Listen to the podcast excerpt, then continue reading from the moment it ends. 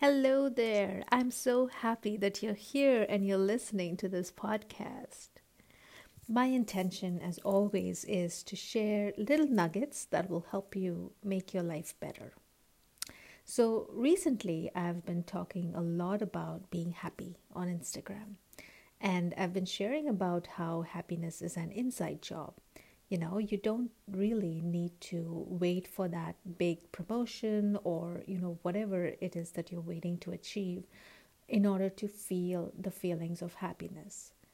You're able to generate them from within you. Um, and that's all wonderful and really really good news i think. But i think it's also important that we talk about the other side of the spectrum we talk about the other feelings, the ones that don't feel so good, and the ones that we tend to ignore or suppress or avoid.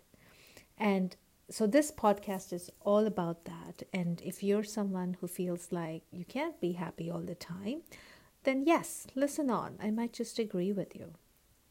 So, happiness can be glorified as the best feeling to have and the only emotion to strive for. And I'll be honest, I used to be one of those people for many years. But even then, deep down, something felt off. It's practically impossible to be happy all the time while you're living on earth. Have you heard of anyone in the history of humanity who's been happy her entire life and never felt any other emotion? No, because that's not even human. Experiencing all of these emotions is just part of being human and it's important to accept that. Most of us have been conditioned to demonize some emotions. For example, um, when someone cries, we our first instinct is to tell them to stop. You know, we try to distract them or we do whatever it takes to get them to stop. Did you know that crying actually is a great way to get negative emotions out of the body? There was research done and they found that the tears that come from crying actually contains toxins that the body is taking out. They compared that to the tears that may come from cutting an onion for example and these tears did not have any toxins. How cool is that? So the first step is you know to accept your all of your emotions as they are to stop demonizing any emotion. And this is what it means also to love and to accept yourself fully, right? All of yourself, all the, the ugly emotions included. Now, you might think that sadness doesn't really feel good. And so, you know, I don't want to be feeling sad and upset all the time.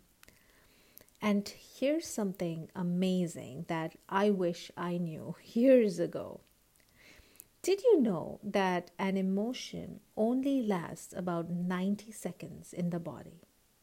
90 seconds, that's it. The catch, however, is that you need to process them right. What most of us do is that, you know, we add stories to our emotions. We make it bigger and worse than it is.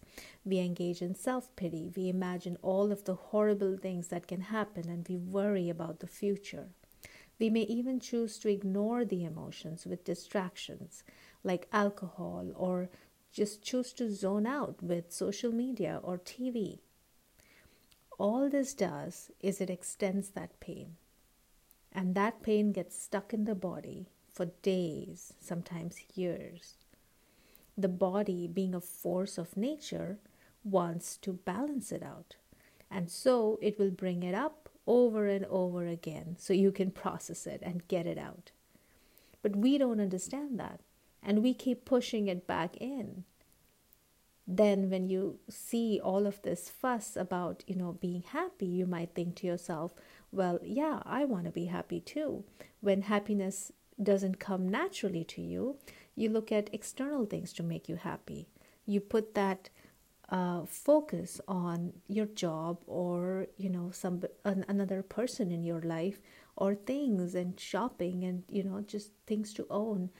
And you put put your focus on that and you think well when i get that or when this happens then i'll be happy. Can you see how messed up this whole thing can get So, let me talk a little bit about processing your emotions correctly. And I mentioned it a few minutes ago that our emotions only last for about 90 seconds, and that's if we process them correctly. So, when you feel a strong emotion showing up, let's say you feel like a deep jealousy or sadness, instead of going to your default reaction of suppressing it or eating something, uh, chocolate, um, or whatever it might be, what if you were to take a few minutes to just sit with yourself? To allow yourself to feel whatever emotions are coming up, to breathe, to close your eyes, and to feel it in your body. Acknowledge what your body is experiencing and allow it to flow through you. When you're done, you can go about your day. Here's what's different by approaching the emotion this way you take control back to you from your default programming. You're present with your emotion. It's almost like your body is your home and you've got this new guest who's coming to you to your home. And that's the emotion that's passing by. And all you're doing is you're becoming aware of and you're allowing this guest to be. It has its own purpose, it will do its job, and it will leave. You know what's the worst thing you can do to a child? Ignore them, like they don't exist. And that leads to them acting out or all sorts of unwanted behavior only to get your attention. It's the same with emotions. All you need to do is stop ignoring them. Be present with them when they show up. Give them a few minutes, watch them process themselves, and leave. Notice what it feels in your body as you allow it to pass. This is the kind of information I wish they taught in schools. I really think we should all know how to process our emotions. We wouldn't have these many people lashing out at others while they're completely unaware of what's happening on the inside.